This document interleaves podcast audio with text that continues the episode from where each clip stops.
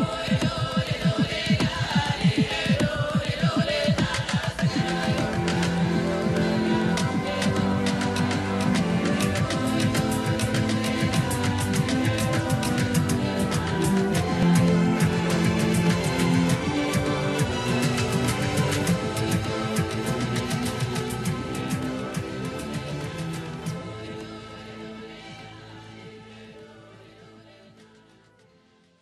Hello and welcome to the It's All Film and Games podcast. I am Corey. Alongside me is Sam, Samir, and Dane.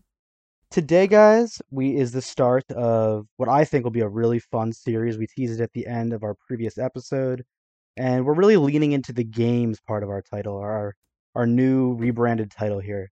We're leaning into the games part, and we're gonna play what I think, you know, in my opinion, might is is the best game of any kind ever invented and that is the game of survival. Twister. that, that's a that's a close second. It's a close second. Wait, just quick tangent. Who do we think of us four is the best at Twister? Oh, I'm, I'm I play a mean Twister. Really? I feel like I feel like I'm- Dane would be. yeah, I'm gonna say Twister. Dane is really. I really I mean, good Dane's Twister. definitely the better athlete of the group, but I, I think we can. I'm long and we can slender. say Sam would be the worst. Like Sam's a very yeah. rigid, What? rigid Why can you person. say that? I don't know. We didn't say it, but I just felt like I needed I am not include that. We're going off of our uh, our. Our Oh Twitter post. my god! I, I feel like I just need to keep up Yeah, with the, the thank shit you. posting. Is there anything you'd like to say about my mullet getting in the way or anything like that, Nah. Dane? No, yeah, we we didn't tease that as part of the clip. I don't think that was included. Was that part of the clip? The mullet? No, unfortunately, that was that was about twenty minutes later after Dane had been mean to me. He just that- like at the good. very end was just shitting on my hair. Because ho- hopefully people heard the clip. They they came for a bit of roasting, and then they they stayed because they heard the the mullet slam as well. Um, But yeah, so we're not playing Twister. We're playing Survivor, uh, a very dumbed down version of Survivor. And in some ways, it's barely a Survivor at all. But uh, I'll take any excuse to br- bring up that show, bring up that game. And so that is kind of uh, the slant we're taking tonight. Just a brief recap uh, about what we discussed at the end of our previous episode. If you missed that one, definitely go back and listen. I think it's one of our best so far. But basically, what we're doing tonight is uh, over the past week, um, each of us recommended a movie to the group. Uh, and we're going to discuss those movies tonight. And whichever movie we like the least, we will individually cast votes to eliminate that person. Whoever has the most votes against them will be eliminated. And then next week, we're going to do the same thing with the three of us, and then two, and we will crown a winner. So this will be a total of three episodes. Tonight is the first in that series. Uh, and I think it'll be a lot of fun, guys. You can kind of think of tonight as like our tribal council of sorts. You know, if so we, we watched all the movies, so this was that was sort of our week of of or not week, but you know that was like our, our day of of scheming and figuring things out. And now here we are. We're going to tribal council. I'll be the Jeff Probst of the night, and we're gonna sort of discuss these movies. You're gonna make your case for why you think you deserve to stay. Maybe you know make a case for why you think a movie should be voted out. You could really get agg- get uh, aggressive with this if you wanted to. I mean, it's all it's all up to you.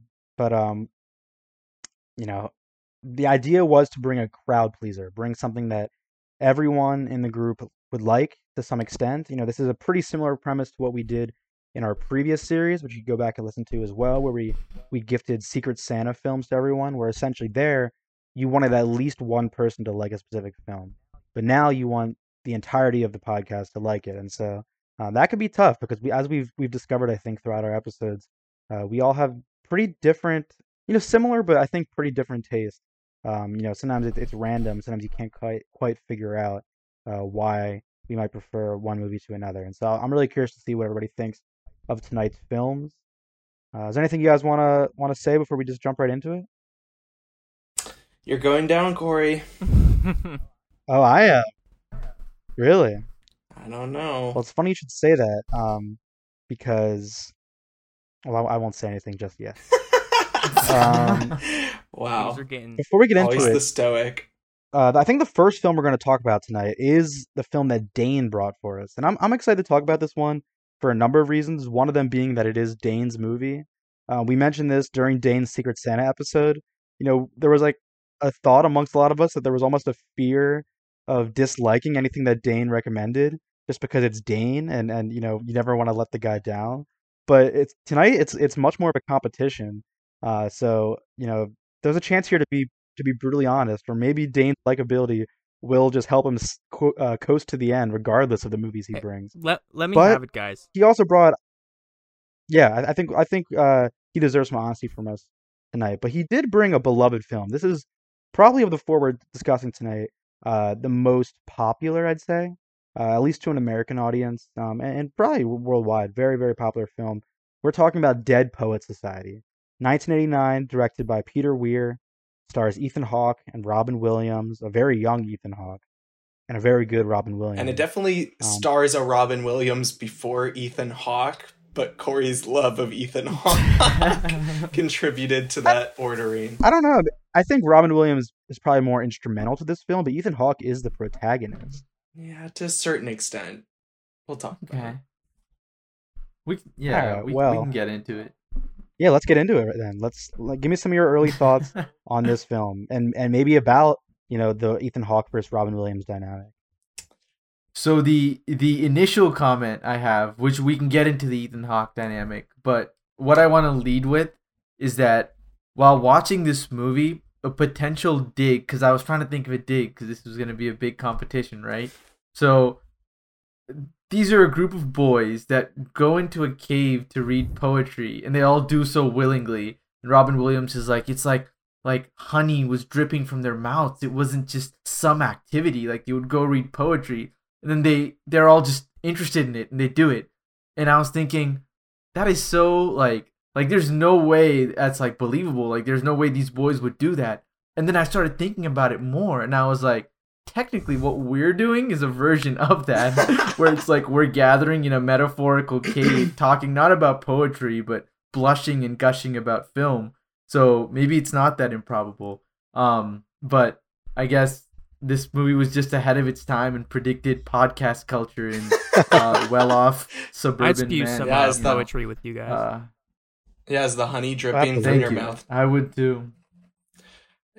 I would Well, it's kind of funny you brought that up, Samir, because really quick, this, this isn't something we have to dwell on, but honestly, what I was reminded of a lot throughout the movie was Beta. Oh, Like, being in a frat like- is Yeah. very Well, I mean, Yeah, I mean, fraternities within it's- high any similar sort of fraternal space like that. Yeah, like fraternities within high schools were a thing throughout like up until like the 70s or 80s. Like that was very common. So, in a lot of ways Mhm. this is just a high school fraternity, but you know, with poetry. Yeah, rooted into something I a little can't more imagine. imperial. I feel like somebody that uh went to an all boys school. Like I have like a, maybe like two or three friends that like went to one of those like all boys prep academies. Like they probably had a completely different viewing experience of this movie. Like this probably like slapped for them. Um, Yeah. you know. Yeah. but um I, I guess while I'm talking like the Ethan Hawke and uh Robin Williams dynamic, I would personally say that um I would obviously in the when I'm speaking like the first in the first breath I would mention Robin Williams um just because like the story seems or at least the problem and who the characters rally around seems to be centered around Robin Williams um even though it's a kind of experience from the eyes of Ethan Hawke. So I would probably side with Sam and maybe Dane in saying that uh, Robin Williams is probably the first person I'd mention. I the best part of the movie is Robin Williams to me. I mean, he is such an infectious actor in everything he does. I mean, he's such a great mentor figure. I mean, we talked about Good Will Hunting last episode, and essentially he's that, but just for a class of, of boys now. I didn't find Robin Williams like all that amazing in this movie. Am I like crazy? I like I don't know, like it felt like he was so greatly improved upon in. Good Will Hunting that it was kind of hard to like go to Dead Poets Well, and feel really really connected when to I- him. I th- I think Ethan Hawke is actually even hotter take. I think Robert Sean Leonard as Neil Perry is the best character in this in this story actually. yeah. Well, Like, I, going I off of uh, That's my favorite part of the entire movie. Neil's storyline is really strong once it comes full circle. I agree. Yeah, I, I think Corey, what you said about Ethan Hawke being uh, essentially he's the protagonist. I mean, Robin Williams really is just a supporting character in the movie, more or less, and the central focus is on the the dead the new Dead Poet Society and all, and all the boys. Yeah, well, so I agree with what you said, Sam, to a certain extent. Um, in that there were moments in this where I felt that Robin Williams' character was just too magical or too perfect. Um, but I don't think that takes away from his performance. I think it was a really strong performance.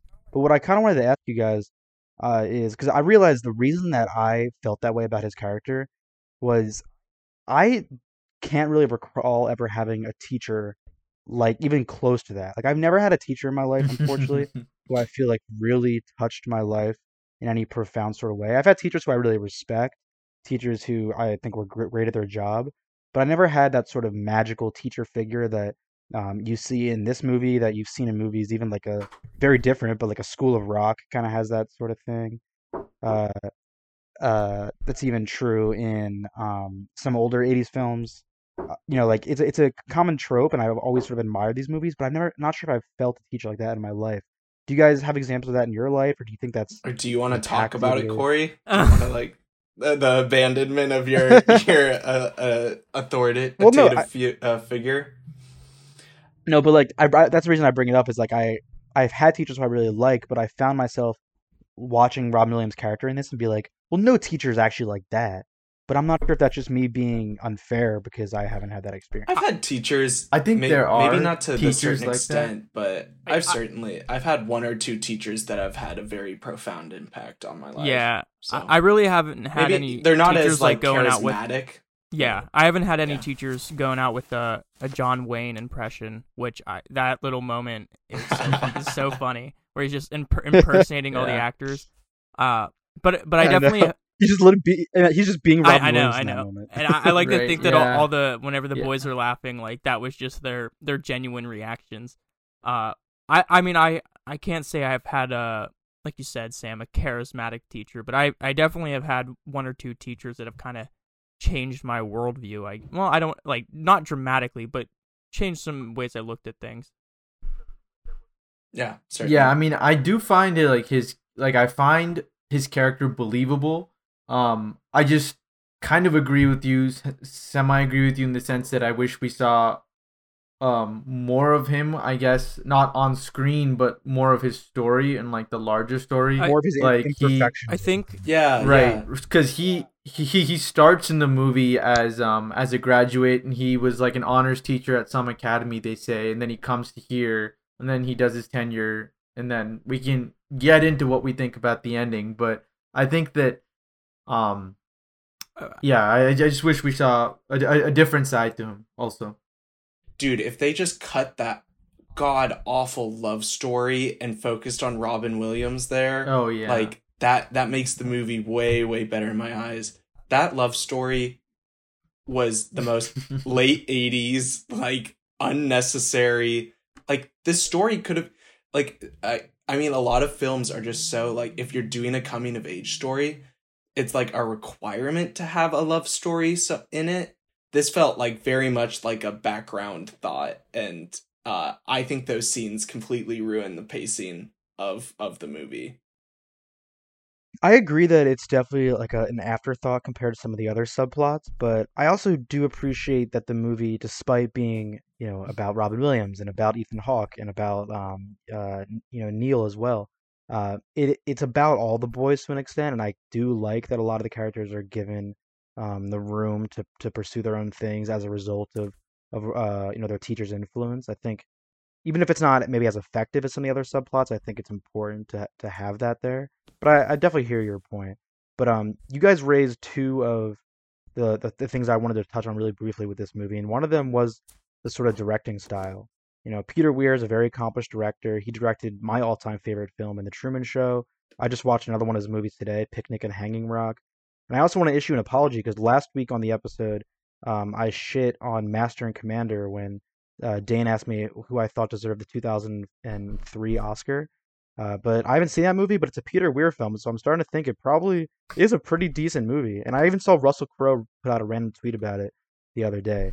Uh, but I ask this because I just want to get some of your thoughts about, you know, because this is a very standard type. We can all agree, like yeah this kind of movie is pretty standard. Like, it's just like you know we've seen these coming of age stories, we've seen stories about uh, inspiring teachers, but I do think Peter Weir does some interesting things here, and I just I just want want to know if him you you know you already pointed out some of the you know the sh- the early shots and the, some of the juxtapositions between different cuts.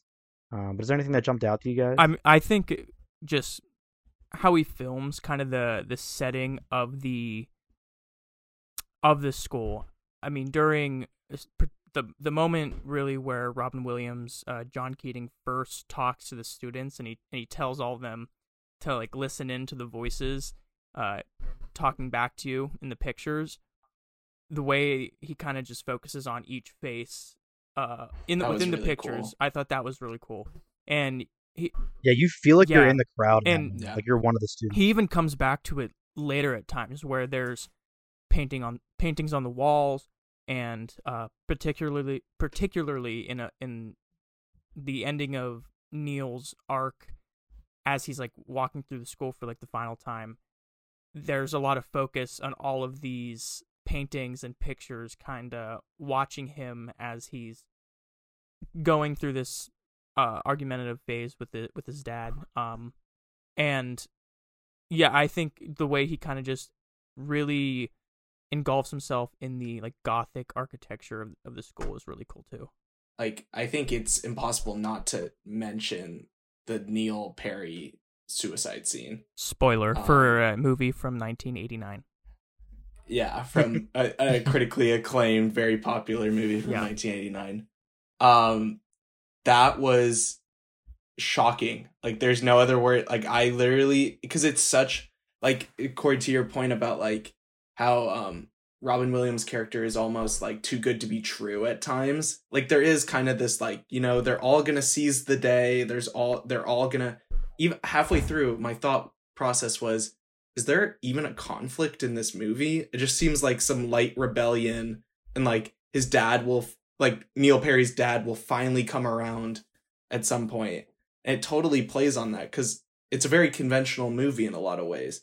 And then for them to just completely change tone and the entire cinematography changes, like it's very close up, very intimate into his Mhm. like Neil Perry's face. I I was blown away. That was Yeah. you know the um, don't want to say it's like a g- great scene because of the subject matter is obviously very very sad, but um, it, it's such a interesting way to do it, Yeah. and uh, Peter Weir absolutely kills it there. Yeah, the subtlety in all the shots, I think, is what really sells the scene because it is very dramatic. You don't really know what's going to happen, and you don't know what's going to happen or what had happened really until Neil's dad wakes up, and you're like, ah, no way. And then the, reveal with the door opening, which the reaction from his parents is just heartbreaking. Oh my god, oh, it's, it's, it's gut wrenching. oh my god. the mom It's so mom did a great acting Oh. scene that time, really really good. Yeah, I can I can I can still hear that Mhm. scream. yeah. You know, and that Yeah. moment, it's it's so. And That- and I, I think what makes that moment so gut wrenching is like like we're put through this like gradual lead up from like the first two minutes of like okay like the strict father and the son that wants to do something and then we see his very genuine uh passion grow. And then his dad stops him. And that's i think their dynamic was probably my favorite of the movie in terms of like relationships. Um no it wasn't a good relationship but like in terms of an on-screen dynamic. Um and that's what makes that final because you can see as much of a piece of shit his dad is you feel that like holy crap what have i done? Um i pushed him too far like in like in waves which is another movie that the modern i day think we all saw modern E- day waves even then, No, I, Yeah. I I, I was gonna say with with that ahead, too. Uh, continuing with the ending, uh, the he talk Robin Williams talks about the conformity thing and not doing what you like being a free thinker essen- essentially. And at the end of the day, they all end up signing the paper more or less against their will. But at the same time, there's that part with Ethan Hawke where he sees that everyone else has signed, so then he signs, which I, I felt like was a, essentially an overall showing of just how honestly demented this this school is to a point, and how controlling. How yes, oppressive! Like it yeah, really hammers. especially with uh, the whole religion overtone too. I mean, even this the score is just filled with oh, like all all that, like all all, all of that, theme. all of that, yeah, yeah, all, all of that stuff. So I agree. See, let's let's let's touch on that ending really quick, because, like, and I, when I say the ending, I I mean the, I mean the very No. ending, like the essentially the final scene. I think is uh worth talking about because it's definitely the most iconic moment from this movie. I didn't even realize until it came on that I had seen that scene a million times. Like like I've seen it parodied, I've seen it recreated a million times, and maybe that affected my perception of it. But I'm curious to get some quick thoughts on it. like I've said on previous episodes of the podcast, if if the if it's something is parodied by Family Guy, I know it's a mainstay of popular culture. And you bet your ass the ending it. was in Family Guy. I remember it clearly. you bet Um, your ass. but There's a really good I will SNL say- parody of that scene too. I think this is a warm cinnamon roll of a movie throughout. My only, or I guess my biggest gripe, probably my only gripe with it, comes with the ending. Um, maybe part of it is because I've seen it so much and like I, I, to be honest, I, di- I didn't know that was coming. Like I didn't connect the dots until I was in that moment, and I was like, oh yeah, why didn't I put that together? I've seen this so many times. Um, the thing is for me I and i'm curious to get other people's thoughts too on this it feels like we've completed um neil's super tragic arc and even in a way ethan hawke's characters i feel like we're not at the end of robin williams's trajectory in the sense that like like i can't help but be left but be left with questions at the end of this is like oh well so they all stood up in this in this um oppressive school and what's to happen to Robin Williams? Like these kids can easily be shut down by the teachers. And in that moment likely the boys standing up and saying oh captain my captain probably won't do anything. Like I know it's this big heart like you know like like emotional moment but like Robin Williams is going to get fired nonetheless and the kids will probably get yelled at to sit down so them doing that gesture m- means something but like the fact that it practically doesn't mean anything like kind of weighed that down for me but i don't know I'm curious to hear you guys thoughts it, was more of uh, a, just a gesture to Robin Williams. And uh, when I look at the movie in like historical film context too, I do think it is kind of bogged down because Robin Williams is in it. I, 1989, he was he's a big star, but at this point, like obviously Good Will Hunting hadn't come out or anything like that, and it it isn't his movie. It's definitely the boys' story. Yeah, I just thought the ending was like a whole hunk of cheese. Honestly, like I just kind of honestly I, like Well- I, it's it's it's sweet, but it just I didn't fi- feel satisfied by it. Like I, I agree with you, Samir, that it sort of proved to me that Ro- Robin Williams' character is purely just a vessel for everyone else in the movie to change, um, which is in a sense what a teacher is, I guess, um, in, in their students' lives. But it just didn't feel satisfying as it relates to his character. I'm not even sure it felt satisfying to Ethan Hawke's character. Like I guess he he's finally speaking up and he's standing up and I don't know. I kind of wanted to see him get somewhere, see him do something. He never I really he already he doesn't really do anything. He does the know, like, I don't- I don't poetry reading, like which is one of the best scenes in the movie. It's a great he scene. does the I poetry I agree. in front That, of that everyone. it is it is a great scene. Um, I just yeah, and again, I, I really do think it's hurt by the fact that I've seen so many ridiculous uh re- re- recreations of this moment. But I just as soon as it started happening, and then the the credits rolled, I was like, that's a shame because I really like this movie, and that just felt again like a real big hunk of cheese, I- nothing more. It definitely A speaks super to the people who are watching it. Like I imagine there's some people that are feeling like so so happy by that ending and then it's just four cynical like film bros who are just like yeah, but that's inconsequential like the systems of oppression weren't stripped. Like there is no like the the the school will continue to to uh, re- oppress their students. It's like yeah, but that's not like at the end, I wasn't surprised that's how they ended it. A, because I knew how it ended, and B, that's just kind of what the movie was going for. Um, I think they, it's that like small emotional victory where in this really really oppressive setting even those small little victories are probably very significant and why like samir made a great point about how boys that go to all boys schools can probably relate to that ending on a more visceral level than we can uh, whereas we're just kind of like eh they just stood up on their desk like who really cares but um Well, it's interesting because I I watched Picnic in Hanging Rock today, and that that's actually a very similar movie in terms. It's about essentially a female version of this kind of school mhm. set in Australia, um, but it's much darker because students go missing, and um, there's a whole kind of drama centered around that.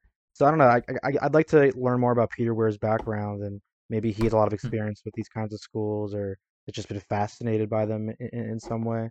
Um, just because I, I thought it was interesting the, the parallels between the two movies. Before you do move on, I, w- I just want to quickly ask Dane, like how how safe do you feel tonight uh, in terms of surviving tonight's vote, Well, after based on the conversation, based on the movie itself? based on this conversation, knees weak, palms are sweaty, vomit on my sweater already. Vomit on my. Or, uh, I don't know if I said that mom if I said that in reverse or how that goes. Um, but definitely You forgot the mom spaghetti. mom spaghetti. yeah mom how is your spaghetti. mom's spaghetti dane I haven't. My mom hasn't cooked spaghetti in a while, but I'm also at school now. Oh, here we go. Um, yeah, I de- definitely uh not feeling super confident. Uh, m- not feel. Uh, who, who knows? Who knows? Who knows? Who knows? the, Just- the just- poster boy of consistency is kind of feeling it right now Have So, I? He's gotten good for all of us. reviews. He's gotten good reviews on the old Letterboxd, so I- we'll I see. we'll Flew see. too close to the sun. Icarus. Yeah, you know, with this, Sam kind of hit the nail on the head. Like with this podcast, picking a beloved favorite isn't always the move because we're such cynics, you know, that we'll find a way to to Maybe uh, I just deconstruct it. picked Uh, too much of a feel good movie, but then again, it's it's Robin not. Williams. we don't want to feel-good. Dane. That's and that's why. I was gonna say based off of your three based, of us picked I was gonna say based off of your three depressing movies, based off of your three Yeah. movies, Yeah. uh, yeah, it really is the polar polar opposite. We'll see. We'll see. well, let's let's get into some of those other movies here because uh, you know, one of the things that I really liked about Dead Poet Society, uh, we kind of hit on it, was Peter Weir's direction. I thought, you know, considering how you know sort of standard the subject matter was, he still found a way to include a lot of unexpected shots. Like one of my favorite ones is still when they're in the room and they steal uh, Ethan Hawke's notebook and their camera's just spinning and spinning that and is- spinning. that was a good. good one. Um, Yeah.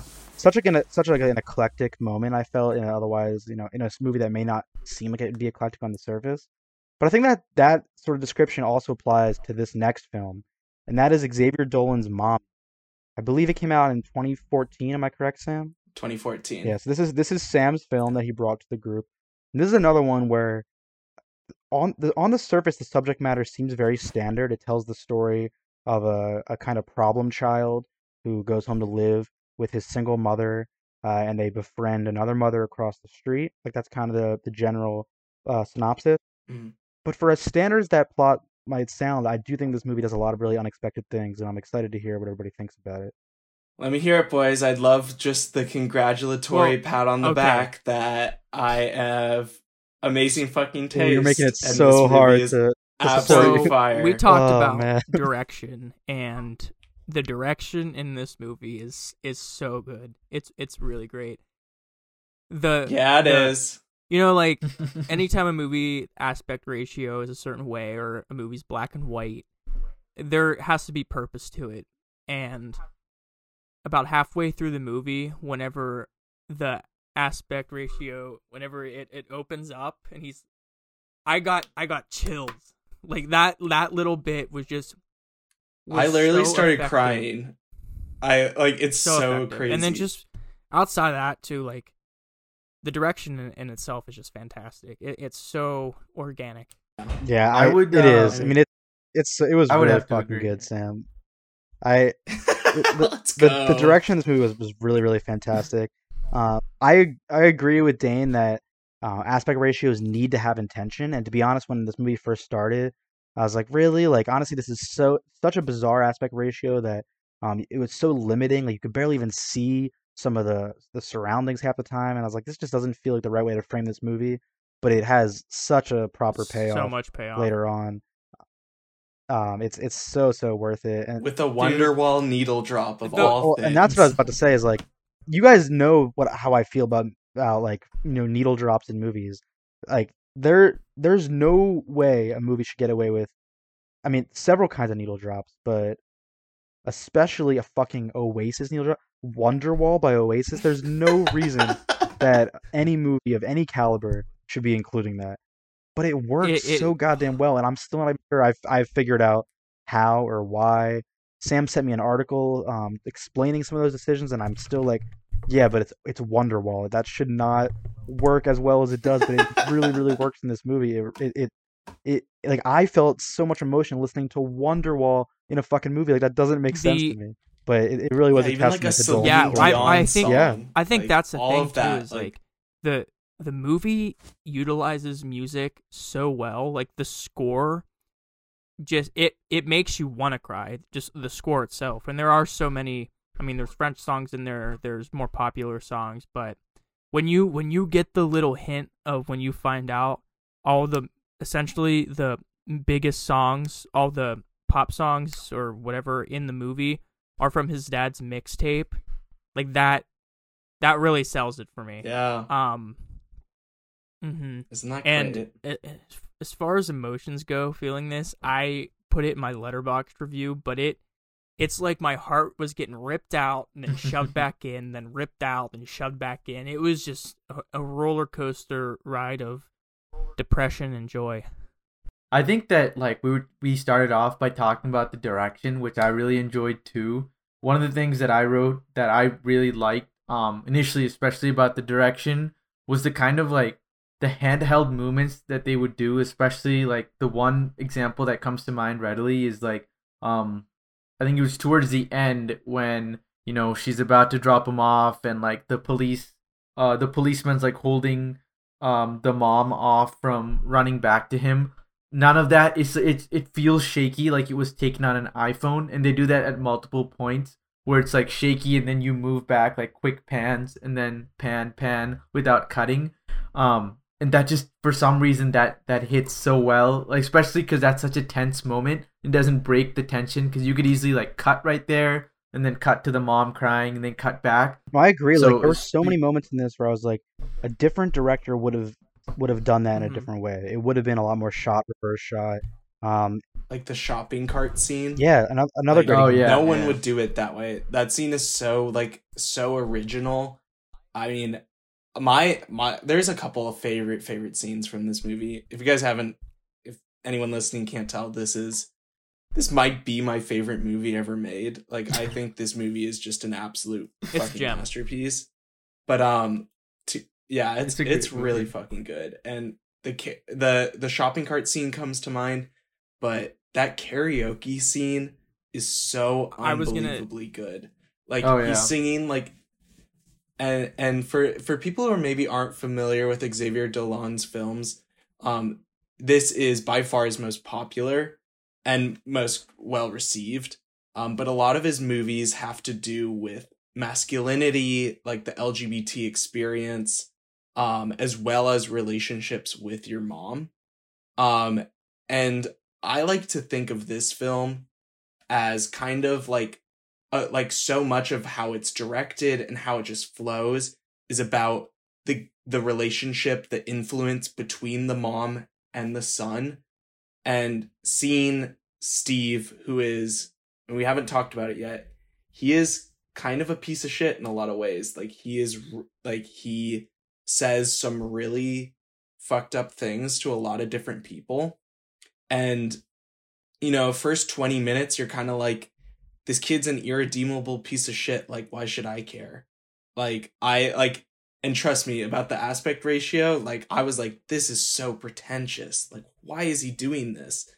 And but after it goes through it's just like i shouldn't love this as much as i do Yeah. but it just all it all works. Like you get like steve to me is one of the most fascinating characters i've seen in a movie. Like he is so much more nuanced than you would ever think. Well, Uh, Well, yeah, can we- the karaoke scene is a great example. Yeah, can we of talk that. about Steve really quick because I I do want to sort of bring this up. Is if there's one thing I that think I don't even want to use the word dislike because I don't think I disliked it. I think I came around on it. But if there's one thing I struggled with in this movie, it is that Steve's a pretty fucking terrible person. I mean, like this, the obvious. I think we all can agree that the scene uh, when they're taking a taxi mm, is one of the most Yeah. upsetting- That's the most egregious. yeah, it's one of the most upsetting scenes in this movie, and it is a moment where you're cringing so terribly, and it is to the point where I'm like, how should I ever sympathize or even respect someone treating anyone like like this? Um, I I I think the movie does a lot to to make him a nuanced character, as you suggest, Sam. But um, did anybody else have those those sort Yeah. of conflicted feelings about Steve, what, or or did anybody well, have feeling I thi- Absolutely. feel conflicted about the movie as a whole because it- of that? it's I know. definitely warranted, and I came around on all all the things except for one, which is him groping his mom, and like the this that that yeah, so that- weird.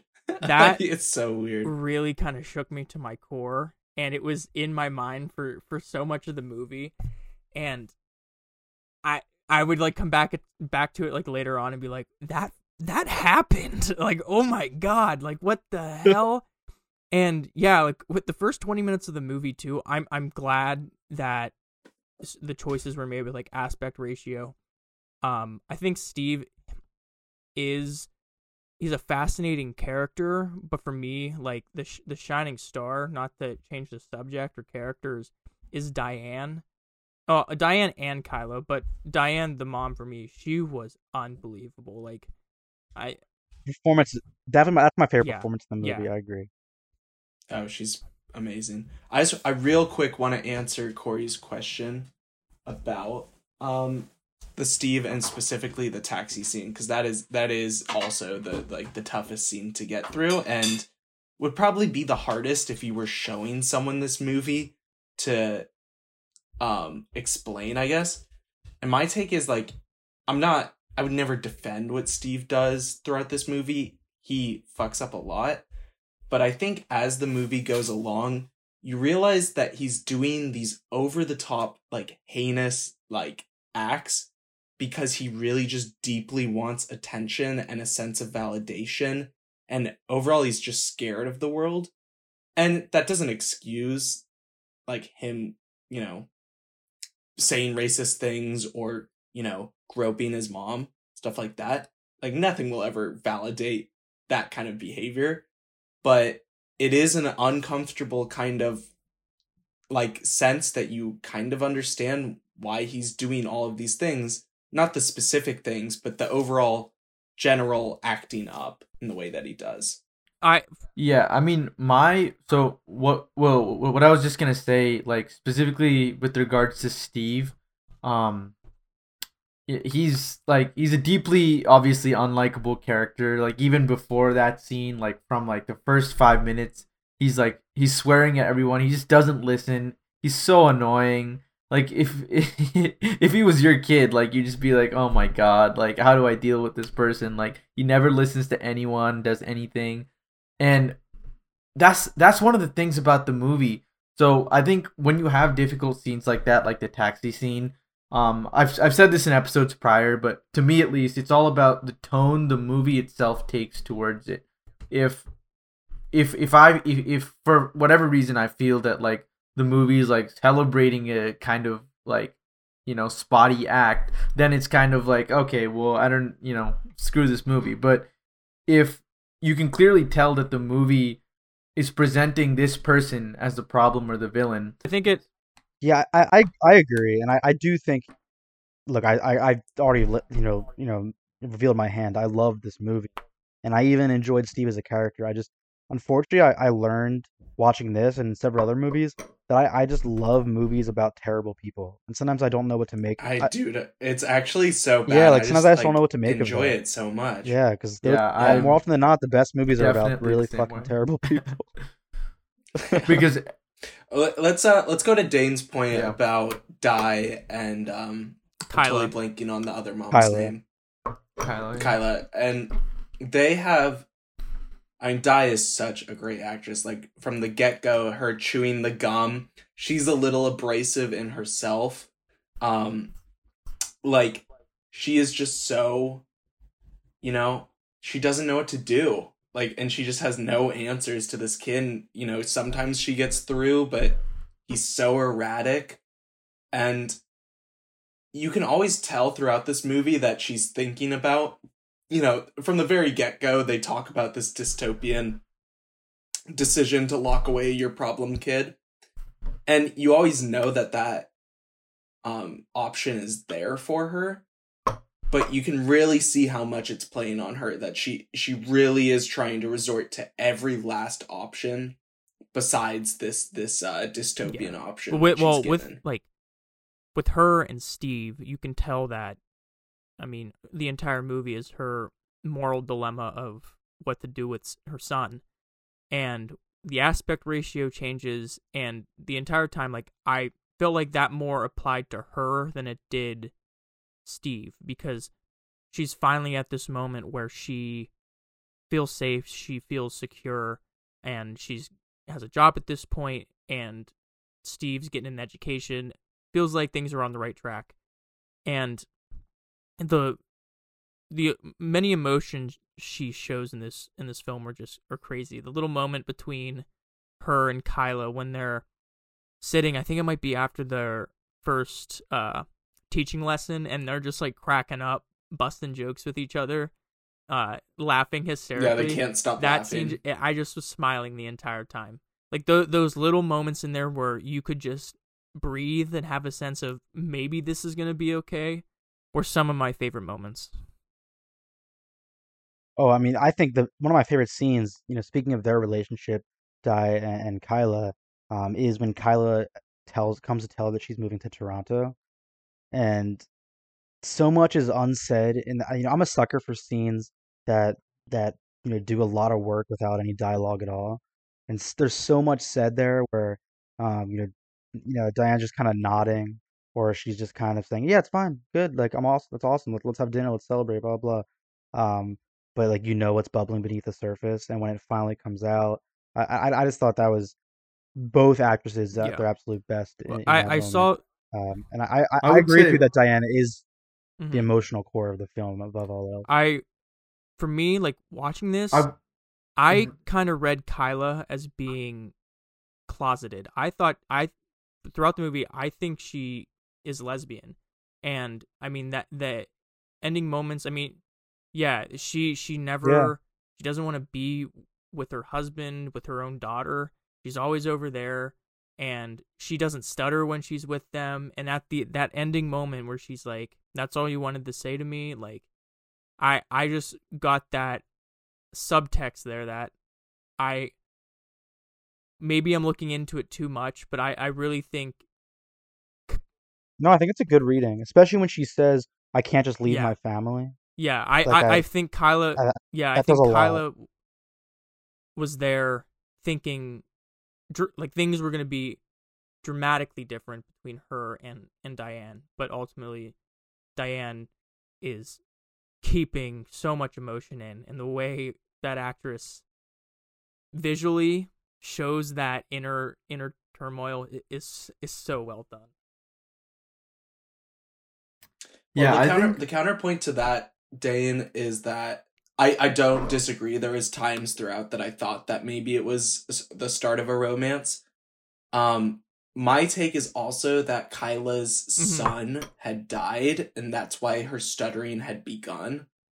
And she was looking to raise another son in a sense, and maybe raise it with another woman in a romantic sense, or just in a platonic, like, I want to raise a son again, because it's alluded to throughout the movie that um, there's pictures of a son throughout her house. You never see the son. And then also she had a traumatic event. That's my interpretation of those events, but I could Mhm. I could interpret it your way as well. both. that montage sequence happens of him aging and the the wedding. I, that, that's what I I- was gonna say. Dave. I- Yeah, it's the I, I, best. wanted, I I'm wanted to bring it up. That's too. my about We have to favorite scene. discuss in- that Yeah, that's yeah, my it's my favorite, favorite had- scene in the movie. I had gotten teary eyed. Here we go, Sam. Judging judging a movie on how much I cry. But during this during No, I Dane, I cried so much at this scene, scene. I had like wet stains on my shirt. I was sobbing, and then the the realization of that was just her fantasizing what her life could be like. I might start crying now. Holy shit!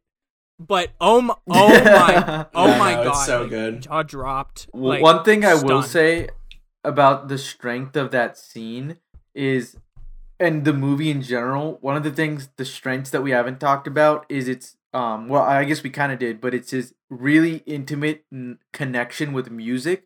The score during that scene, I shazammed it. Um, Ludovico Einaudi, I guess, is the composer of this entire movie. Uh, that score, I was listening it today, just Yeah. an hour ago before It's this so podcast good. Especially agree. like when it like really spe- carries that moment. w- when it speeds up because it's like na na na na na na na na na, and then it speeds up and then you see him get older all of a sudden i'm like who is this actor and then Oh, he's when at they his replaced wedding the actor, like, my "Mm, heart literally. y- y- they yeah sunk. It was and they insane. they replaced the actor and like the camera is spinning and it's like holy crap this is amazing and yet even watching that i was like this is too good to be true and when i did find out it was too good to be true my heart yeah, such a good moment Yeah, it's especially with the like ever present like fuzz that creeps in as it speeds up. yeah and you can kind of notice that the the like the future vision is becoming more and more clouded mm-hmm. as time Oh. goes on you know it shows you what could have happened had there you know some Mhm. unfortunate circumstances never happened but he was Well, never yeah, destined for that life. Just and that's the sad part. He he could this could have been him had things gone differently with his dad with you know how he reacted to to um like stress and trauma in life. And he reacted in a way that this just wouldn't happen. But you know you really at the end you you want this life for Steve like you don't even though he's a kind of a piece of shit like you don't want to see him end up institutionalized you want to see him end up you know dancing with his mom on yeah, his wedding night Just the thought that that's what she was thinking as she was taking him to the detention center is is like that's what I said. Well, Corey, you said she is the emotional core of this movie, and she's. She, I mean, Steve is can't take your eyes off of him the entire time, but her journey is what kept me sucked in. Of above all, I also hope a lot of our listeners seek out Mommy after Yeah. this one. I feel like it's one that, you know, as like a you know, we're we're losers who can spend hours scrolling through Letterboxd, so like, you know, it's easy for us to have happen happen across a movie like this. Um, but I never heard of it until I got on that that app, to be honest. Um, and I'm not oh yeah and I'm not sure if it's one that just like the average, you know, film goer may uh, might have ever heard of. And so um, I do really encourage people to seek it out. I don't know if we've explicitly said it, but it is a French Canadian movie, which is pretty cool in and of itself. Because um, we were talking before the episode before the episode started how we haven't really seen all too many Canadian films in general, let alone French Canadian. So uh, I think it's definitely one that uh, deserves your attention, and I think a lot of people will feel similar about it if they were to seek it out. Any other final any final thoughts on Mommy? Or I guess I should ask Sam, based on this conversation, how how safe or or in sam's feeling safe I Yeah, mean, Sam's probably he's riding. feeling I'm not sure. I love how This safe was- he's feeling. dude this was stressful because like i i almost did not pick this movie because it is such a personal favorite of mine like do you guys not like this movie i would have been really really upset but i was like you know what i like i trust that xavier dolan just absolutely kills it in this movie and that this is this is really one of the greatest movies i've ever seen so i'm glad you guys feel the same i think i think mommy uh, like Corey said, absolutely need to seek this out. This is one of the greatest movies of the last decade. feeling safe Yeah, he, he, Feeling very yeah, he didn't even feel the need to directly uh, address the question because he was like, "Yeah, I'm just so safe that." he's ghosting well, um, speaking of safety, I think I still brought probably the best film of, of the night, uh, in my humble opinion. So we we should get into that one now, uh, and that is Bong Joon Ho's Memories of Murder. This is a film from 2003. It is only uh, his second film um, but it is commonly considered uh, his best, um, or at least one of his best. Uh, and it's and it's certainly um, a really influential film um, in in South Korean film as a whole. Um, and it's kind of the one that really you know set his career off. I don't want to say too much about it because I obviously have my biases, but uh, I do want to get your thoughts on this film because I, I and I'll get into this too, but I think it has some interesting parallels with a lot of what we've discussed for both Mommy and Dead Poet Society. Yeah, Corey. Um, it like really pains me to say this, but like Corey's definitely safe. Like this movie is really fucking good. I uh I thought Memories of Murder is just one of the best, absolute best crime thrillers I've ever seen. I want like we, we've talked about directorial style. I think I was trying to think of like what separates Bong Joon-ho from so many of his of his contemporaries. I think something that he does better than probably any other actor, I mean, and by actor I mean director, is how he deals with chaos. There is such a control to like all of the chaotic scenes in this film that in a lot of thrillers you kind of like have no idea what's quite going on.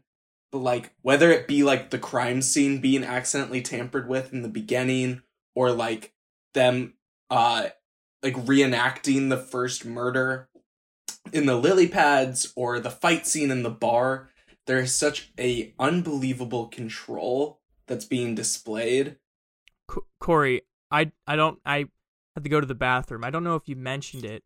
I didn't know this, but this movie is actually. Uh, did you mention about the what it's based on? Yeah, it's based on a true Yeah. story. I'm going to tell you guys a sto- I'll tell you guys a story really, really quick. I, I, I s- maybe you, you read this on the Wikipedia, um, but i did it's based on on a true story. Um, and I do think we should talk about the ending of this movie, um, because it has, um, I think some really nice ambiguity to it and, and the like. But the murder that this, or the series of murders rather that this film is based on, um, were not solved until 2019. Like very, very, Yeah, very, very, very year. recently. Yeah. Uh, and and these these murders were a huge deal in South Korea. I mean, like well they were the first yeah, they were the they were the first instance of like of serial any sort of like serial killings in in uh, South Korea. So Bong Joon Ho was really tapping into like a you know like a nationwide zeitgeist with a movie like this, uh, and so that kind of I think explains maybe some of the ambiguity in the movie as well. But I think isn't that wild that th- these murders were not solved until Mhm. just two And years ago? I no it was just a random guy that was sitting in jail yeah, he, he's too. already in jail for an entirely different murder. I think of his wife or something. it was a rape and murder of a stepsister Oh, or yeah. something like that well, Oof. yeah. I going along with Yeah. that like bad dude after watching this, Bong Joon Ho easily top three directors of all time for me. He this I dude this movie was it was so intense. I I loved every second of it. Um, you talked about control and how awesome that is, and and going in and reading about part of the reason why I wanted to make this movie was to re bring this case into the public eye. And when he was doing this, like he literally went door to door door to like 1500 houses and personally interviewed so many people of the towns did his really devotion yeah i had no idea Yeah, he did that was a That's so detective for all intents and purposes. yeah. his devotion to filmmaking is just unmatched and you talked about like his ab- ability to film intense scenes is ins- outstanding but also just like that that opening scene in the field that one take of all the chaos ensuing and the moment in the in the train well at the very end with the little fight that breaks out between the guy that's essentially framed and uh the way he uses the the shadow or in the in the train track to kind of frame all the scenes and stuff like that is outstanding. I I I was over the moon with this one. dude the score is so good Yeah, he his set pieces Mhm. are just just unrivaled. Yeah, the score in Literally this so film is fu- great too. There's a, there's a lot I want to get into, but I I do want to hear from Samir because he's he's doing that classic quiet oh my god nod i where hate he's like, i hate Samir. I'm about to come in and be a contrarian. So we do have to get Samir's Whatever, opinion out of the way before we can have our fun. Right. I do like the way this movie is shot a lot. Um, it's just it's so like the the aesthetic. It completely nails that, and in fact, I even like it a lot. Like I I felt myself drawn into that like tone a lot more than in movies like Zodiac or Seven.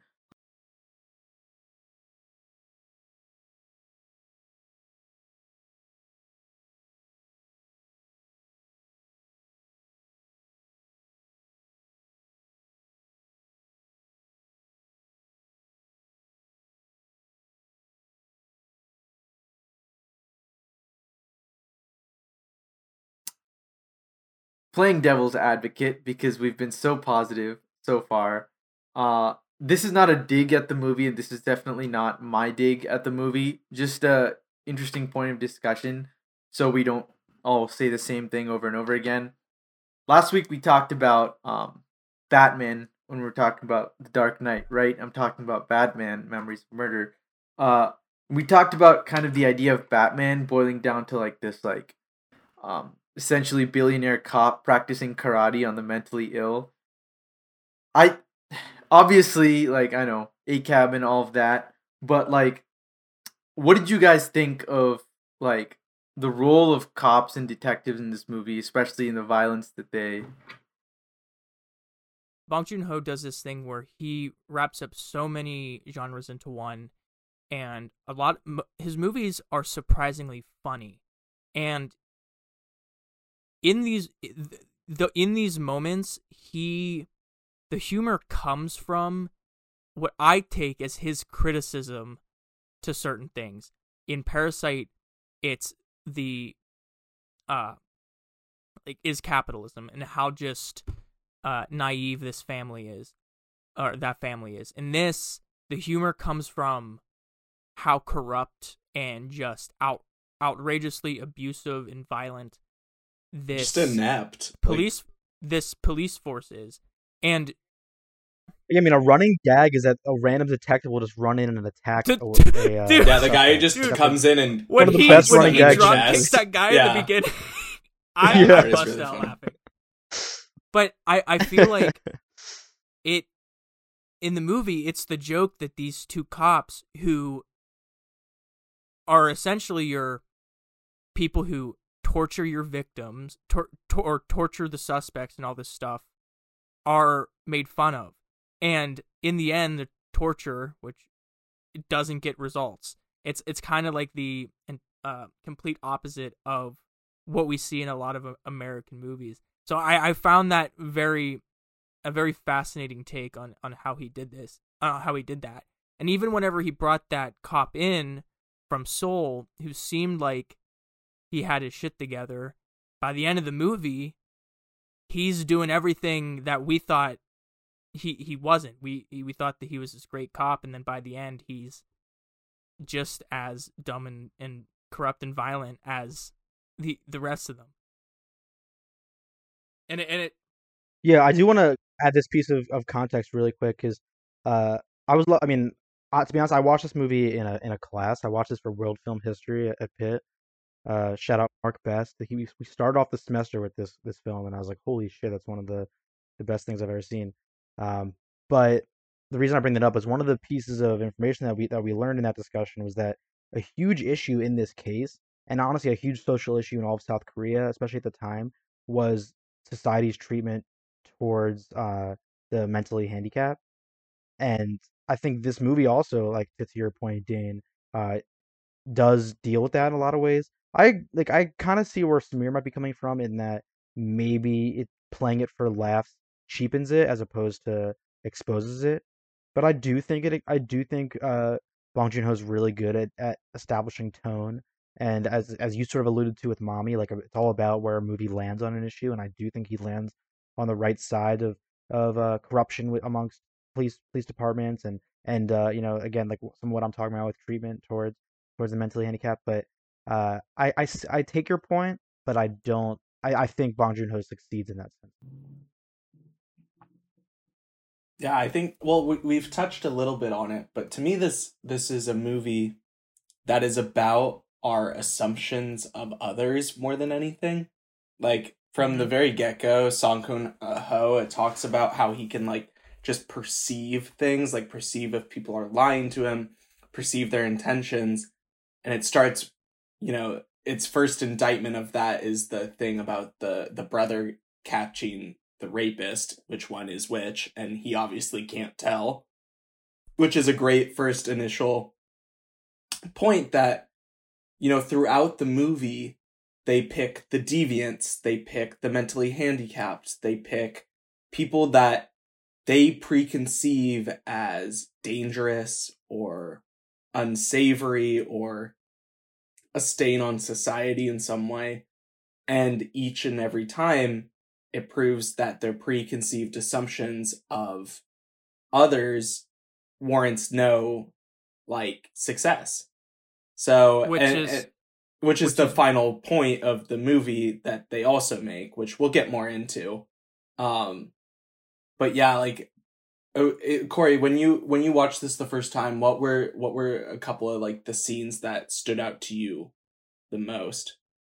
Yeah, so there's one scene that I wanted to really bring up, and it's when they're, um, it, I just think the way that Bong Joon Ho, um, frames this scene and frames a lot of scenes in this movie really sticks out to me. But when they're sitting in that club, and you have the two detectives, I think it's Detective Park and uh, I forget Is his Moon? partner's name, Detective Moon. but they're they're yeah they're they're they're they're sort of just having a like a nonsense debate back and forth, you know. And then as they're having this debate, the camera's just staying fixed, right? But it's slowly zooming in, and then in the background, the third detective is like wrestling around with like messing around with some stripper or something, and then you're like, okay, so that's actually what's happening now, right? And then all of a sudden, like five uh, another couple seconds go by, and their their chief sits up like drunken and throws up, and like just just by letting the camera linger, we've now shifted from one to two to three separate events happening in one scene and it it happens very clearly. It's not ever busy or confused or anything but it's also it's it's a funny scene but i also think it does a lot to uh, as we've sort of alluded to, to talk about this theme of like um prior like, like you know like you know det- uh, corruption amongst police and like their priorities being out of whack because i forget the exact content of their conversation but it's pretty much absolute bs what they're debating about. It's not related to the case at all and then obviously the other guy's just messing around with with with um a girl who works there and then the, the chief is the one who sits up even in his drunken stupor and is like can we fucking focus on the case can we talk about this you guys got to get out there and and figure this shit out so I just love that scene so much. I think it's funny. I think it's it sums up the movie so well. Um, and there's a few more moments like that where, uh, as Samir sort of alluded to it with, I think it was Mommy we were talking about. Tonight, instead of cutting back and forth, he would often shift from character to character.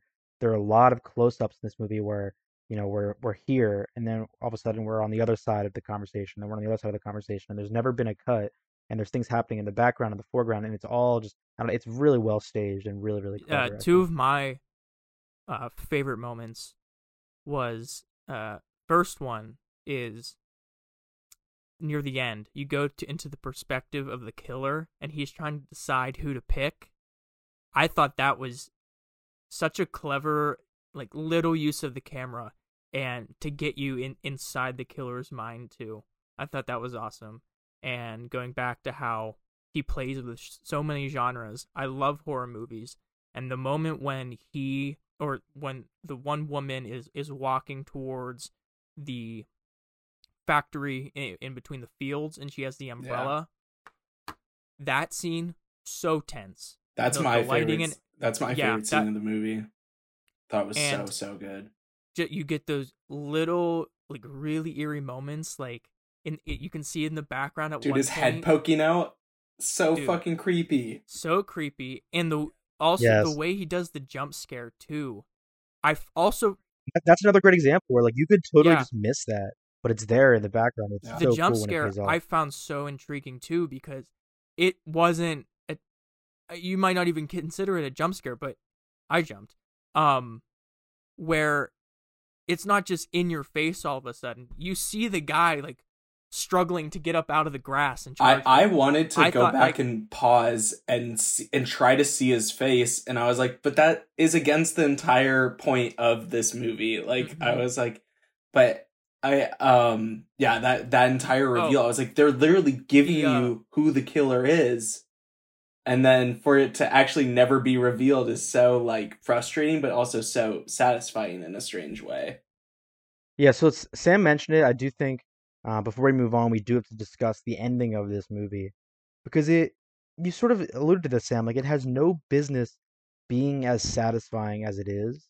You know, in any sort of detective crime thriller, there is an unwritten promise made, I would think, between the audience and the director, which is like by the end, this crime will be solved, this mystery will be solved, and and you'll get that that payoff. This movie doesn't give us that payoff and yet I, I think most people would agree this is it's a really fantastic ending to this movie. I'm really curious to hear you guys' thoughts on how you interpret it, just like some of your initial reactions to it. Because I remember loving this end. I mean, the ending is what has stuck with me the most, more more than anything out of this film. And again, they're they're on the surface that shouldn't be the case when there's a there's a mystery at hand and we want it solved, and yet we we don't get it solved. Like, what, what were some My- what a thoughts on that? searing final look that Song Kang-ho gives. Like just like uh, such a viscerally like uncomfortable like eye contact that he makes with you. And I, I said this when we talked about uh, Parasite, but one thing I love about his choice in writing is how he bookends his movies. He really ties them up with, with a little bow. The beginning of the film and the ending of the film take place in the same spot in completely different contexts. And I found that so fascinating. And it, it the ending reminds me reminded me of Zodiac, but at the same time, like Zodiac came out much came out much later. Uh so I'm giving this film even more more credit for doing pulling off something like this. And it, it he also like breaks the fourth wall too. He stares directly into the camera.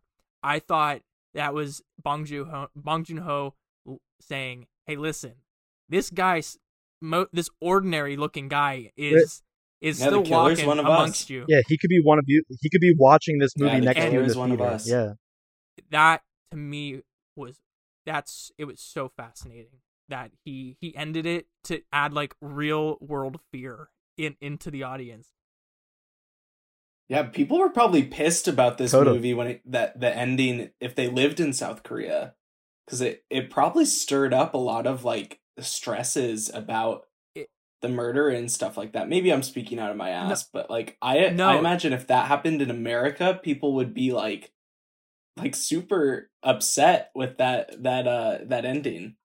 it, it if it, it make a good if point. i'm remembering correctly whenever i was reading about it it did it it this movie brought like this case back into the public eye of holy crap this guy's still out there um and i don't know if i'm remembering correctly but i think like it essentially like relaunched multiple investigations into it into the into the case so like that yeah. I believe at least some evidence did come forward as a result of, of people. Yeah. So Corey, it sounds like we really, really fucking hated this one. So how confident Yeah. are you that you are going home tonight? Well, like you said for Mommy Sam, like this, this is one of my all-time favorite movies. Like it, I love, love, love this movie. It's definitely my favorite Bong Joon-ho film, um, and it's definitely in my top at least like 50, um, if not like you know, maybe 25. So I, I really love, love this film, and I was really nervous. I, I wasn't too nervous because I honestly like I, I know that that we we all love like sort of Bong Joon-ho's whole deal, and um, but you know, I you never know with the, with this really so. I am really relieved that everyone loved it as much much as they did. Um, and I'm also, you know, uh, the only movie I haven't seen from Bong Joon-ho is The Host, and now I really like just talking about him now has reminded me just how much I fucking love the guy.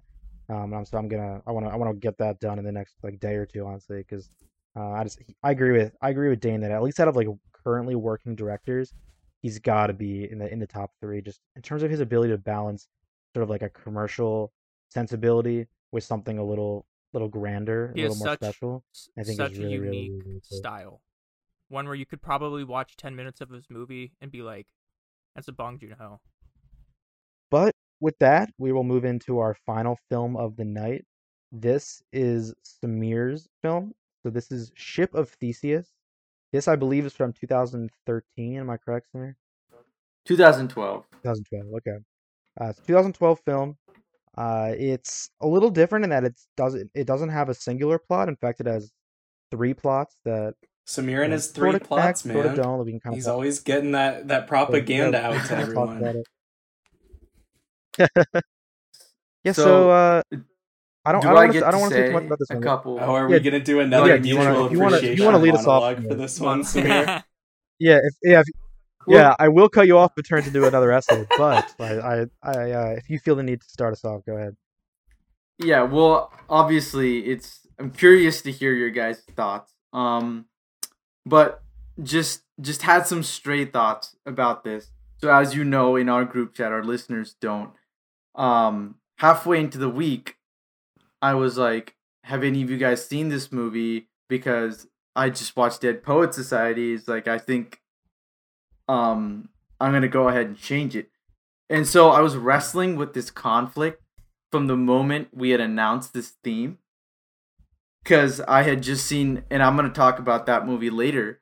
And I viewed this during my time as the villain, or I guess the self proclaimed villain of this Hey, wait, podcast. I, I I've viewed worked this very as, hard to be even the though it's a crowd self-proclaimed pleaser villain of this podcast. I'm not gonna let you just say that you're the villain. I think we're a tandem. well, let me Okay, have explain your villainy this time. Me, so, so As long as I get to be the Both protagonist, is. I'm good with it. both of the Sams, Yeah. Sam and Sam plus IR, as the self-proclaimed villains. Um, no, but I I then viewed this opportunity as, or I guess this theme as an opportunity because one of my goals of this podcast that was an unannounced agenda that I haven't done yet, um, just as. Dane's was So making you're in his Sam like a superhero agendas. movie, right? Just as Dane, like Dane's was to make Sam uh like a superhero movie.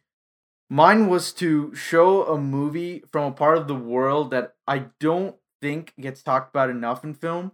Um, so you know, I thought about it. I was like, do I risk being an easy first round kill, or do I pick something that I know that people will like more? And I took this opportunity, and I was like, you know what? I don't know the next time we're gonna do a big series. Um, so I don't have the power to make anyone watch something. So I'm gonna use this to dot in the dark. Let's see what they think about Ship of Theseus. And this is a movie I have to say that um, I've I've seen a while ago, and when I did watch it, I was I remember being floored by it, especially by the imagery of it. So I'm really curious to see what. So I actually, I actually, the more I think about this movie, I'm actually more impressed with it. The more I think about it, I um, I'm gonna keep it real. I very much dislike the first, the first part of the movie. I think the first of the three is not very interesting. It, it felt like a watered down, uh, uh, Sound of Metal. In a lot of ways, actually, it's a I'm, strange. gla- I'm glad you brought it up. I was like, I, they'll they'll shit on me so hard if I. Yeah, you're Sound of anno- Metal You'd be annoying if you had brought that up. Yeah, It definitely crossed Uh, my mind well, too, though. yeah, it, it, it I- did come out before Sound. the of visuals Oh right, yeah. yeah yeah obviously um yeah but the the I- I see visuals of you're this this movie are are really really cool um i think the way samir you are just a person that loves to watch humans just do mundane things for like seven minutes on film. Like you love like you are very much you know the more movies you recommend the more i understand what you like and that is you want security cam footage of people just walking down a street and discussing their everyday which is certainly not what i watch movies for. Um like i don't like i don't get enjoyment out of them changing a bedpan for six minutes out of the movie that you might but um I actually I really liked the third the third act and the finale of this movie. I uh I thought that was the strongest part of it. And and the visuals throughout are are really really cool. Um certainly a risk that you picked this. It's actually kind of hilarious that on our picking a universal appreciated film you picked a movie that which is why like I had the way to, I thought about felt, this challenge Uh, that's why I felt I needed to clarify why I I went this direction with the cloud crowd pleaser theme. It was a power move, if anything. But Power move. yeah whoa, Yeah. I just thought like I thought of this challenge as like, you know, in my mind when I was picking this movie, it's like you're sitting around with your friends and you don't know what to watch, and you're like, well, have you guys watched, you know, Dead Poet Society or have you watched Memories of Murder? I, I guess mommy to a certain lesser extent, but imagining you going, guys, have you seen Ship of Theseus? Well, the, like, see, that's the other that?" problem. You three have seen practically every piece of thing that has been put to film. So, first of all, it, it was a hard and daunting task. I think you guys did rise to the challenge as well. Um, and maybe if I had thought harder about it, I could have found that one film that was a popular, or I guess semi-popular movie that maybe was a blind spot. Um, but I don't know. See that that agenda, that will. If I had left this podcast without you seeing an Indian film, I would have been. Damn it! My time here was unfulfilled. Um, No, yeah, I'm gonna I let do- Korean, the Korean Indian. Well, I appreciate. I appreciate. Yeah. yeah. I will yeah. say for all you for all you know, you know, Dane and I could absolutely adore this film. You know, That's- only That's Sam true. has, has, has spoken out so far. process. Yeah, well, so I just want to you know throw out some thoughts really quick. It, one is that I I do uh, appreciate Samir that you did bring us an Indian film. Like I I think that is important to to to see films from you know all over the world, uh, India included. I think I've only ever seen like one other, and it was definitely more like a Bollywood type. You know, so this Right. this wasn't you know this wasn't something I honestly you know like within my like purview of what comes out of uh, you know like a like a like India's cinema. So I I, do really appreciate that. Um, the largest film I- industry in the world, and we. I'm saying it's the largest, and we don't really. We get like a really, um, like specific view of it. So that that was part of the the agenda. Yeah. But yeah, go on. and again, that, in that Definitely more gritty than I'm used Yeah. to with the type of Indian films. in I've that sense. I really do uh, appreciate it. And like Sam, I th- there was, I think, a lot to like with this film. I think my gripe is slightly different. Like, I actually really enjoyed the first segment. I thought the first segment was probably my favorite of the three, um, just because I, I it felt like the most, uh, it was the easiest one to grasp, I guess, in terms of what it was trying to do. Um, but I- what I don't love, and I think this is sort of where you and I just kind of differ, maybe, very overtly allegorical stories and i think that's what i didn't i didn't love i don't love like the idea of like you know like oh the the photographer who's blind and is able to see like like it's a it's an interesting premise on paper but when it plays out it just feels a little too perfect and like and uh, like uh, and again like it, it plays too much like an allegory for it to ever feel real and and obviously it is an allegory it's trying to represent this sh- ship of theseus uh uh paradox i guess would be the word you, you you'd use for it that is an interest is interesting and is tied together a little bit at the end i think in a somewhat interesting way but it, yeah the like the allegorical approach just i find to be a little um i guess on the nose would be the word that's and- fair. and therefore like removed from like it doesn't feel it's hard to feel authentic once you pick up on me. I think it, it feels like that because I I agree because it, I, it I was does. gonna say I, I feel like it Dan, would you like to go? is your sense of on the nose comes with the fact that it's it's called Ship of Theseus and they give uh, and right. they it wants and you they to be like think outline the this, yeah. story and the Cool paradox title of- sequence, by of the it, way. like right off the beginning. So like I I didn't really know much about it. Uh, I did after they gave that brief explanation in the beginning. I did read up a little bit on it, and then which made me just watch for the allegory the entire time. What were you gonna say, Sam?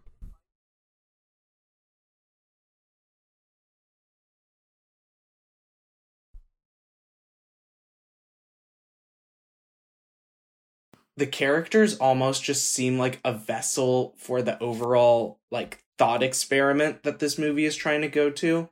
And while it is a very interesting thought, it's the movie is more about the thought rather than it being a like a movie that also See- deals with this thought. I don't Well- know if I'm like making that super clear, but it's like the characters are I mean like frankly I, d- I didn't find many of the characters all that interesting and it's more about like a fly on the wall seeing them just go through a journey. I don't it's like know. Like I think just, there are some individual lines of dialogue in this movie that are really strong. But when I when I sit back and take it in as a whole, I'm like, what does this movie say about the Ship of Theseus paradox beyond? Oh, there like it exists and it's a thing. It's something we I- should think about.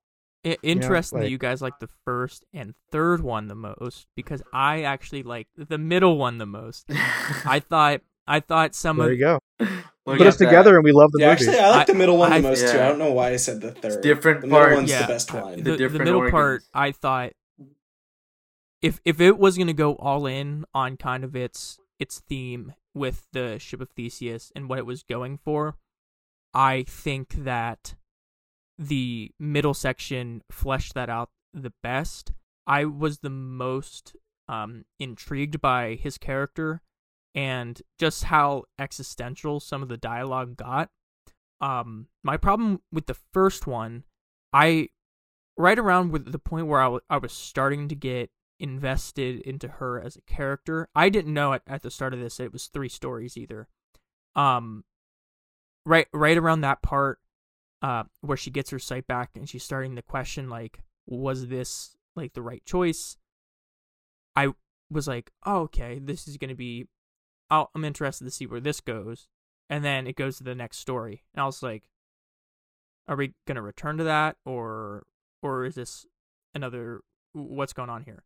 So I do feel like as soon as I was about to get to a, a point of satisfaction with the first story, it pulled me away from it. Um, and I, I did like the the last story too. Definitely the the second, third, and into the conclusion, I thought uh, worked really well. For me, I thought the the first story was just a bit too out of. I don't want to say out of place because it fits in with the allegory, but it it was to- tonally. Yeah, I was gonna say tonally. Tonally, it it was, was very- way It was different. different.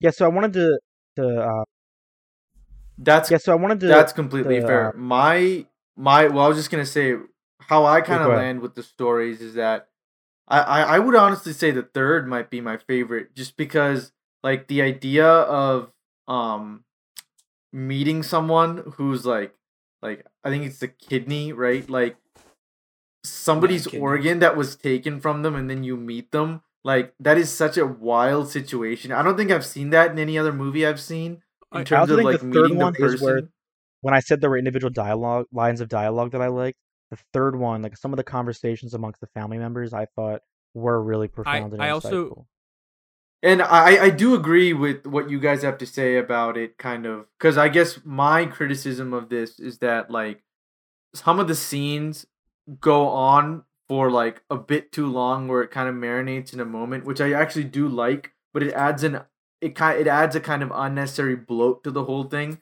I I think this movie is good. Like it definitely needs editing. I think easily like forty five minutes of this movie can be chopped down to make a more concise Agreed. uh final product.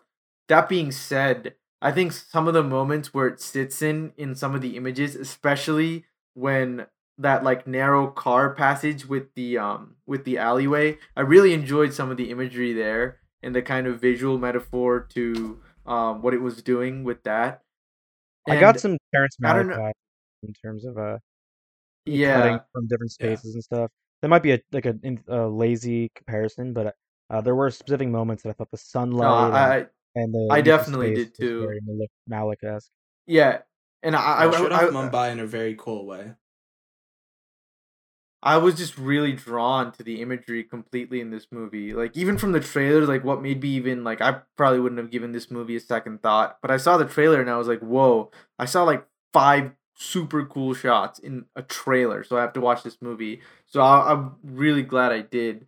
Um, the uh, the other thing is I definitely see the I guess the main consensus in terms of the criticism seems to be that like it's a it's a concept like this concept of you have if all the parts are taken out of the whole and you rearrange them is that is the identity retained which is a really interesting concept and when you get down to turning that into a um into a film it definitely veers on the allegorical and symbolic and it feels a little hypocritical for me to even like enjoy that about the film because I've shat on I'm never or I'm thinking of ending things or uh maybe some other of the I mean, dude, this is of I mean, not, not to keep my Yeah, streak alive This is very cough mm not to keep my streak alive, but this is basically what I hate so much about Soul. Is it's just like it takes it takes the um like your premise and or it takes your theme that you want to get to by the end of the movie and just and just And it makes, makes it the that the- instead. and I think what redeems that for me, like some of the maybe on the noseness, which I think is balanced by some really smart dialogue at places that really kind of um adds new layers to whatever they are being on the nose about, is the imagery, the saving factor. If this movie was shot in a dull, kind of straightforward way, I, I wouldn't like it as much. Well, that, that I think that leads nicely into our into our, our sort of bow on the night, which is will that be next week? Will you get another chance to to to recommend a movie to the group? Uh, are we, do you guys think we're ready to vote? Is there anything that should happen beforehand? Well, Samir should, should Samir should say how confident he feels. Oh yeah, yeah. So do, do you think he'll be around next week to, to recommend a film? I think I've said my piece. I've come to peace with it. Um, but what I will say is that uh, I don't know. I don't know. I'm I'm interested to see what turns out. I've never seen Survivor myself. Is this the moment where we cue music or something like that? Ye- Or are we I'll- gonna I'll add that in in post? some Yeah, music right yeah. The here. you definitely like should do the uh the, the uh, voting music. That'd be- But my and final we should word open the episode I with the, uh, the tribal content. voices. Oh, yeah, of yeah, course, yeah, you know yeah, I will. yeah. Oh, yeah, yeah, yeah. God, that was so Thank beautiful. you, thank you. I, you. I can just record it for us if you rather just do that instead. An acapella. I should have actually. That sounds I really should have at the top of the episode instead of like you know saying hello, welcome. I should have just started going. Oh, yeah, oh, yeah, oh, yeah." yeah, I think people who haven't watched Survivor would be like, "What the fuck is this? Like, is my happening right Spotify broken? What the hell's going on? Um.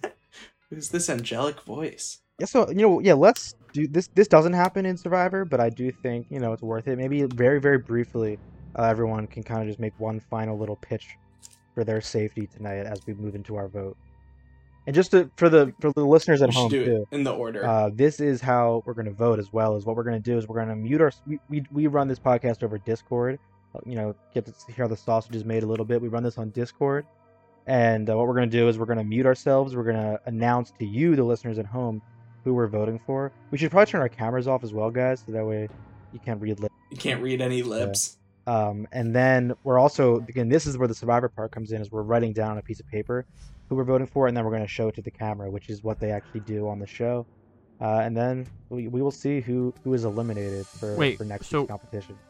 Okay, guys. So one thing, I th- one thing should go without saying. I do really think Robin Williams' performance in this it is great. It's it's very hap- happy, very joyful. You may not agree necessarily that he was a super well developed character, uh, but th- with that aside, too, I also think that the the stars of this movie are, are the boys, specifically uh, Ethan Hawke and the boy that played Neil Perry. I mean, I think both of their arcs are very good, especially Neil Perry's. Uh, and the way this film is directed and shot, the the music, I I do really think that there is a lot of great stuff in this movie. Um, maybe not all of it's for everyone, but i in the end, I do think that it is a movie that you certainly will remember if it may unfortunately it may not just be for or it may be because of the suicide scene but i do think there are things in this movie you will remember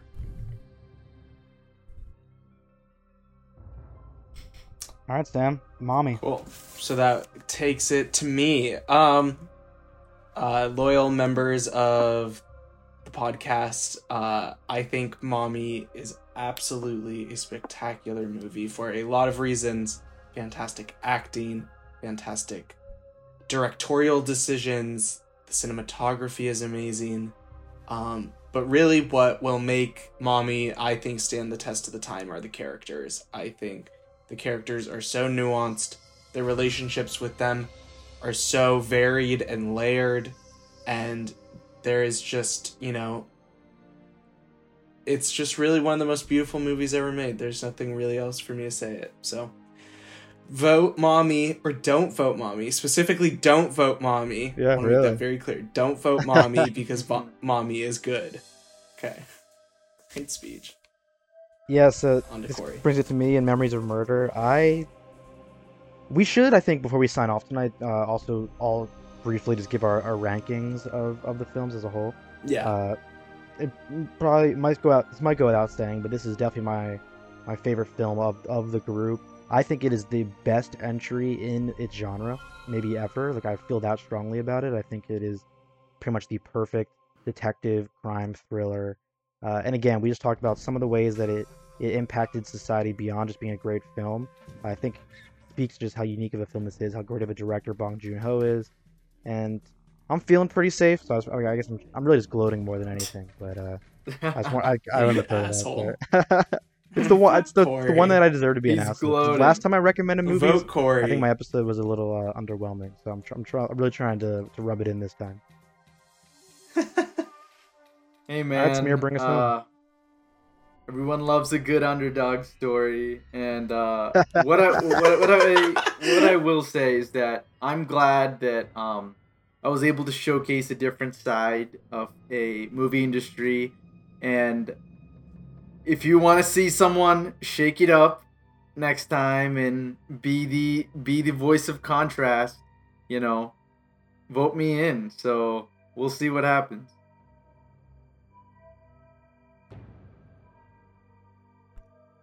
Alrighty, so unfortunately tonight during this survivor session, I have to vote off Samir. As much as it pains me to say, Ship of Theseus, I thought it was beautifully shot and I thought there was a lot of great content in there. However, a decent amount of the movie did not do it for me. And hate to see Samir go. I, I really I feel bad, but Sea of Theseus, it definitely was my least favorite of the three that I had watched. Sorry, Samir. So my vote is for Samir. Um, I tried to be as positive as I could when reviewing his. It's just um, it's a little dull. I'm gonna be honest. I was a little bored throughout, um, and I think it falls victim to being too much about its theory uh, and premise rather than an actual cohesive movie. Um, I will say that Dane got very lucky um, that Samir recommended a movie I did not like as much because I think uh, Dead Poets was the weakest, the second weakest of this, and Dane could have easily gone home tonight. But my vote is for Samir.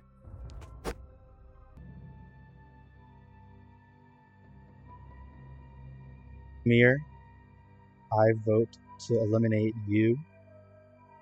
I think that Ship of Theseus was a good movie. No one brought a bad movie to me. But like I said, the allegorical approach just didn't work for me. Love you, bud, but I'm starting to think you and I just don't see eye to eye on some of these movie recommendations.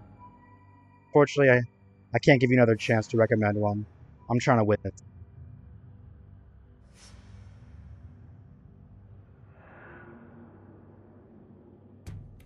Ba ba ba ba ba ba. So ba ba ba ba ba ba ba ba ba ba ba ba.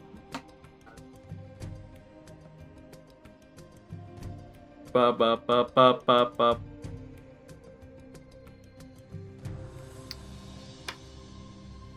So I will be.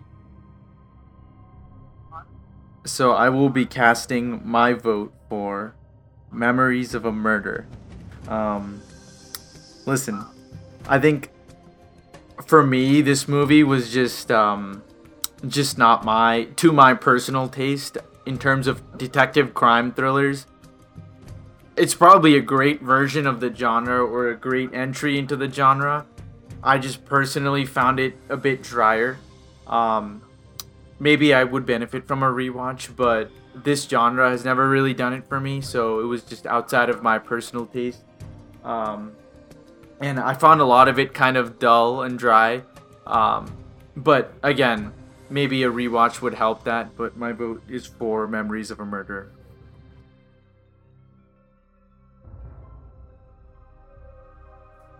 Alrighty.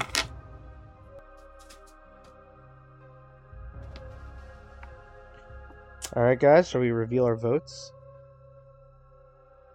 And the person going home is Three, two, one, reveal. Oh, I forgot to. I wrote Oh my backwards, I god. forgot. I forgot the whole backwards aspect of it. Oh, Hopefully, wait. it's. Hope- Wait, di- Samir, who is yours for? Mine says memories of a murder. Corey. Oh wow! Oh my god, you voted Guys, Corey. I, Wow. I'm shocked. I did not. I Wow. didn't get one vote. I'm shocked. By a vote of three to one, Samir has been eliminated from the competition. So do I give like a going Samir. home speech, like a brief? J- they just, just that in yeah, Survivor? Yeah, and be like, fuck. Yeah. Yeah. will be back. um, no. So because everyone will announce their movies for next time, and I don't get to do so, I will announce a movie that I was so close to picking for this round. That will be my spiritual pick. If you guys get time, uh, please watch this movie. We we won't talk about it next week, but I'm interested to hear your thoughts on it. It's a movie that I had brought up before in the group chat, and it's Baby Teeth. So that's a movie that I'm That is near the. I'm more wanna confident. Yeah. I, I'm I'm I'm more confident you will be a That's lot really, more really good. touched and moved by that. And I say moved. Remember me saying moved because whew, that movie is a powerhouse. So if you get a chance this week, watch uh, Baby Teeth, and um, I'm very excited to hear your thoughts on it because that was gonna be my pick. But I, then again, I would I would rue the day if I didn't if I didn't submit my ship of Theseus. But hey, my my run on Survivor has been good, and uh, I don't know. It'll be an interesting game between Dane, Corey, and Sam. Who will And come on the top? four ain't bad. You got you got to the top four. like a I- lot of people can't say say the same. I, I'm in the I'm in the top fourth quartile. Yeah, it, it, no, this won't mean anything to non-Survivor fans, but in essence, you just lost the fire making challenge. So that that's Okay. that's yeah, a, like that that's a noble effort. close. um That But is just a to be- noble just to be effort. I'll clear chalk that- that up as a win. just to be clear, Samir will still be you know watching along with us, and uh, Right. Yeah. I believe voting along with us. Although we're gonna kind of hammer out the He'll probably vote. Do we Uh, have? and yes, but a full participant. Just he won't be one of the the recommenders for next week. But yeah, I thought this was pretty fun. I think it's gonna be a fun be a fun finish. I think uh obviously the competition is only gonna ramp up from episode to episode, so it should be a fun one. Apology to Samir, you put up a good fight, but uh Ship of Theseus just couldn't Rest bring it home. peace. Uh this in in the spirit of this being a Survivor episode, I'm gonna uh, borrow a little bit of a sign off from Jeff Probst. You know, so this has been It's All Filming Games. I'm Corey, alongside me is Sam, Samir, and Dane. Grab your stuff, head back to camp. Good night.